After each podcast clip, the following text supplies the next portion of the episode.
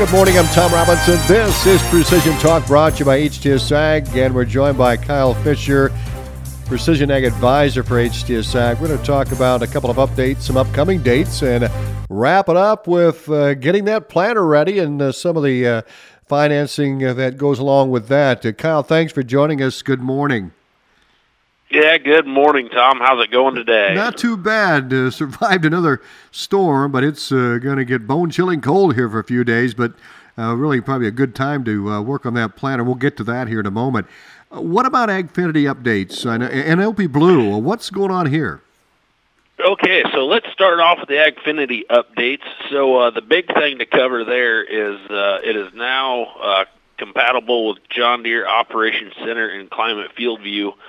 Uh, so if you're a guy that uses both or all, uses two out of three, all three, or just one, um, you, it'll seamlessly transfer all your data between the three of them, and uh, you have it on one simple, easy to use platform.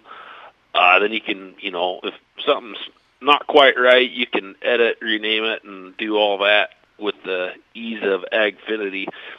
And also with that, uh, if you're a guy that uses DisplayCast or uh, live mapping out in the field on your and you have a hotspot tied to it, uh, they changed the background data usage so that way you're not racking up your uh, data bill on the phone month quite like you were hmm. before. So just uh, simple, just simple things like that to make your uh, make your planning and Ag Leader use experience a little a little more enjoyable than it already is. Well, speaking of updates too, you have some updates to the OPI Blue. Uh, how's this new and improved?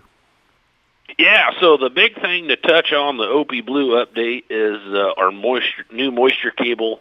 Uh, prior to now, we were uh, limited to 85 feet in length, which uh, on a lot of commercial bins, that means that the bottom of that cable is about 25 to 40 feet off the ground in most bins, so you're kind of running blind in a little bit. So uh, they redesigned the cable to where uh, we're no longer limited to 85 feet so that moisture cable will hang just as low as the other one, so you get a more accurate reading in the bin. And uh, with that came some software updates that uh, just a little more, uh, a little more reliable, a little faster to uh, get you the results of uh, what you've been and just some uh, um, firmware updates for fan control and stuff like that. Mm, great.